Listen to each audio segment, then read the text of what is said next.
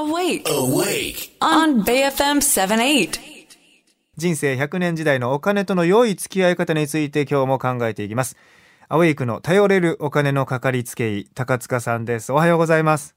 おはようございます。お願いします。。はい、今週もよろしくお願いします。はいはい。もう、この時間のおなじみになってます から。そうですね。はい。 8 LINE でも頑張ねっていきま、しょうたくさんの方から、はい、高塚さんおはようございますのメッセージがたくさんこの時間届きはいあましりたがとうございます。はい。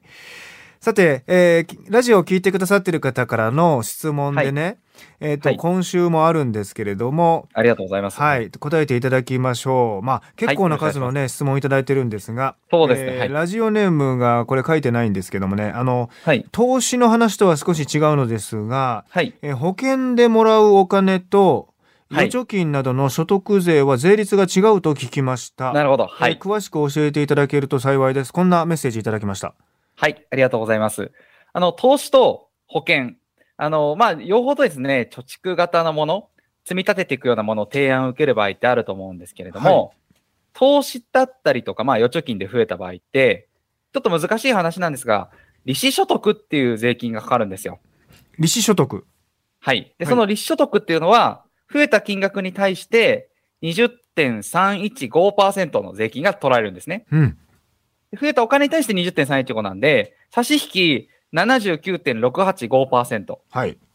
残るんですよ。まあ、ちょっと難しいんですけど。うん。なので、もうが、もう100万円増えたら、79万6850円か。が手元に残ると。はいはい。 20万はもう、あの、厳選、厳選って引かれちゃうんですね。頭でもパッと引かれちゃうと。おで、保険で増えた場合ってちょっと違っていて、うん。例えば保険でも500万ぐらい払ったのが、満期で600万で返ってきたよとかあるじゃないですか。うん100万円増えた。はい。この場合には、保険は増えた金額に対してですね、まあ、1年間に一時所得ってこちら扱いになるんですけども、はい1年間に50万円非課税の枠もあるんですね。はい。なので、まず50万引いていいんですよ。うん。引いて、例えば100万増えたら50万引いて、それ残り50じゃないですか。はい。これをさらに2分の1をかけていいんですよ。かけて、そしたら25万になりますよね。はい。これをその年の年収に足して総合課税になるんですよ。へえ。なので、、実質25万に対してしか税金かかんないんですよ。そうですか。そうなんです。あらなので保、保険の方が少し税制は優遇されてるのが現状ですね。これ税、税法変わるかもしれないので、はい。断定はできないんですけれども、うんうん。今少し優遇はされてるかなと思います。まあ今投資で増えると一律、まあ20%と覚えるのがいいと思いますけど、そうですえね。増えた分の2割は必ずう取られると、税金に取られるよというはこいそとうななんんですよねそうなんです。。そうなんです。あの、はいまあ、あの、覚え方ありまして、これ私独自の覚え方なんですけど、20.315引いた後、79.685。泣くミャーゴって覚えてます、僕は。あ泣くのミャーゴ猫が泣いてる。はい。猫が泣いてるんですよ。税金取られちゃったよって。泣くメアゴって覚えてます。はい僕のオリジナルなんで。 79385ねはい。使ってはい。はい。 79.685。あ、685。あ、メメアアゴ。ゴなんで。あ、なる ほどね。。泣くメアゴなんです。泣くメアゴということで。でね。 はいはい。はい。だから今、あの、岸田政権でね、はい金融所得課税をちょっと増やそうじゃないかみたいな、まあ、あの、たくさん儲かっちゃってる人から税金を増やそうみたいなはい話は出てたんですけど、はい。あんまり岸田さん最近その話しなくなりましたね。そうですね。まあ、嫌がる人たちたくさんいるでしょうからね。声の大きな人に。 そう、まあ、儲か忖って度る。はあるかもしれないですそう、。儲かってる人たちがね、 やっぱり、ね、政権を支えてるっていうね、側面もあったりするでしょうからね。そうなんですよね。その辺難しいところであります。はいあともう一つ質問あります。えっとね、はいラジオネームまなみのパパさんから、はい。ニーサと積み立てニーサどちらがいいですかってすごいシンプルな質問をいただきました。あ、ありがとうございます。はこれ、あの、NISA と積立 NISA は、1年間にどちらか1つの制度しか使えないんですよ。はい。例えば2022年度、NISA 制度でも1万円でもいいですよ。100円でもそうなんですけど、投資しちゃったよって方は、今年やっぱり積立 NISA にってのはできないんですよ。あら。なので、1年間に1回どちらかしか使えないっていうのをまずご注意いただきたいんですけども、うんうんうんあの、積立 NISA っていうのもよく聞くと思うんですけど、積立 NISA っていうのは、1年間に40万円まで投資枠があって、非課税枠ですね。はい増えた分が非課税になって制度なんですけど、40万まで入れれて、で、20年間の間、それが非課税で続くよっていう制度なんですよ。うんうん。で、20年やれるんで、トータルで800万は投資ができるんですけれども、はい。デメリットもあって、デメリットが、まず一つがその40万っていうその枠がちょっと少なめなところ。うん。月々に直すと3万3333円積み立てるとちょうど40万なんですけど、そのぐらいの積み立てまでしかできないところと。あと一つが、実はあの、投資信託の中でも、さらに決められた銘柄しか買うことができません。はい。あらかじめ百数十本銘柄が決まっていて、うん投資信託本来6000本近くあるって言われてるんですけど、まあそういう自由自由度はあんまないんですね。うんうん。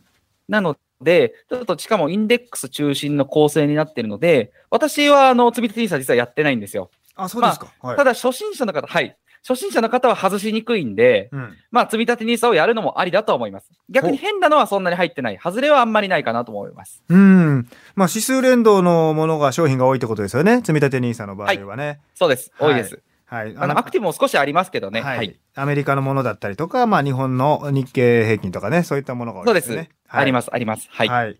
で、これね、ごめんなさい。ちょっとさっきの質問とも、あの、総合的につながるんですけど、はい。じゃあ、積み立て NISA を、じゃあ40万円で、えーはいまあ、仮に20年やりましたと。はい。で、えー800万円ですよね。そうですね。800で、結果、そ、の、えー増えた分も足すと、じゃあ1000は万い円になりましたと、800万が。はい。 800万が1000万になりましたと。で、非課税でやってきた NISA で200万増えました。はい。そこに税金かかるんですかあ、これかかんないんですよ。あら。あ積み立て NISA はうん、増えた分に対して税金がかからない制度なんで。ですよ。ね。はだからい。いくら増えてもかかんないですかこれ。かかんないです。 1000え、じゃ800万あ、が2500になっても。え、じゃあ1億円になってもかかんないですかかかんないです、かかんないです、かかんないです。あ、そうなんだ。 多分な、多分ならないと思うんですけいど。や、ならないと思いますけ ど、多分でも、まあこれ、こうこういう話はあんましない方がいいんだけれども、あの、一番いいタイミングでね、買った人はね、それぐらい膨らむっていうのもあるじゃないですか。まあ、なあり得ると思いますね。ね、まあ特10にあの倍にはならないけどとしてもね、はい2倍、3倍でもあり得るんですけどね。ニーサの場合は、うんあの、ニーサって1年間に120万円まで投資できて、はい。こちらも5年間の非課税枠があるんですけども、うんうん自由なんですよ、銘柄も。はい株も株も買えますし、ニーサだと。うん。投資信託だけじゃないですし、はいほとんど何でも買えて、1年間120万まで。これ、あの、5回ある場合あるんですけど、積み立てもやっていいんですよ、別に。120万なんで、月10万って、はいちょうど1年で120万になりますから、あ積み立て NISA じゃないけど、NISA で積み立ててもいいってことですね。そうです。もちろんできるんです。なんで、うんまあ3万しかやるつもりないから積み立て NISA よって人たまにいるんですけど、はい3万でも NISA で3万やることもできるんですもちろん。なるほどね。はい。はい。で、NISA の場合は、銘柄が自由なんで、はい結構積極的な攻めるようなファンドとかだったりとか株式を買って、うんまあそれこそすごくたくさん増えるっていうところをもっと追いかけることもできると思います。で積み立て NISA の方が、まあ、安全策というふうに考えて大丈夫ですかあの、まあ、実際には NISA の方が安全策みたいなファンドもあるん、選べたりするんですけ ど、あの、これ難しいんですけど、ただうん初心者の方は、その NISA でなんかこう、いろいろ買うと逆に失敗するもののが多いんですね。うん。だから10なんか商品があったら、7ぐらいが失敗すると思ってください。ほうほうほでう2ぐらいが、うん例えばまあ普通ぐらいで中央値ぐらい、1ぐらいがいい商品があるとしたら、はい。あの、積み立て NISA はその 2, 2だけ買えるような感じなんですよ。なるほど。うん NISA はこの1も7も2も全部買えるんですけど、はいはい。だから1だけをか狙える人はもちろん NISA の方がまあ間違いなくいいよねって感じなんですけど、うん。まあ、初心者は積み立て NISA を買っとけば、まあその2にはたどり着けるんで、はい。はい、あおすすめかなとは思いいいます。ですね。10あるうちの7つぐらいは外れるというね。ああ、もう買わないですよ。絶対買わないですえね。ーはっきり言ってくださるのが、こはの高塚智弘さんのいいところああ、いやでいや、ありがとうございます。す。 はい。えー今回はね、NISA、積み立て NISA について詳しくあの教えてもらいましたけど、あの、アウェイクのポッドキャストとかね、えー高塚さんの YouTube、お金の教育チャンネルで過去の放送も聞き直せまして、えーはい過去すでにね、NISA、積み立て NISA の説明もいただいてますんで、えーそうぜですひねチェックしていただきたいと思いはい、ます。お願いします。えーお金や保険に関する質問も募集しています。えーアウェイクの頼れるお金のかかりつけ医、フィナンシャルクリエイト代表取締役、高塚智博さんでした。今週もありがとうございました。ありがとうございました。また来週お願いしで。ますお願いします。はい、ありがとうございます。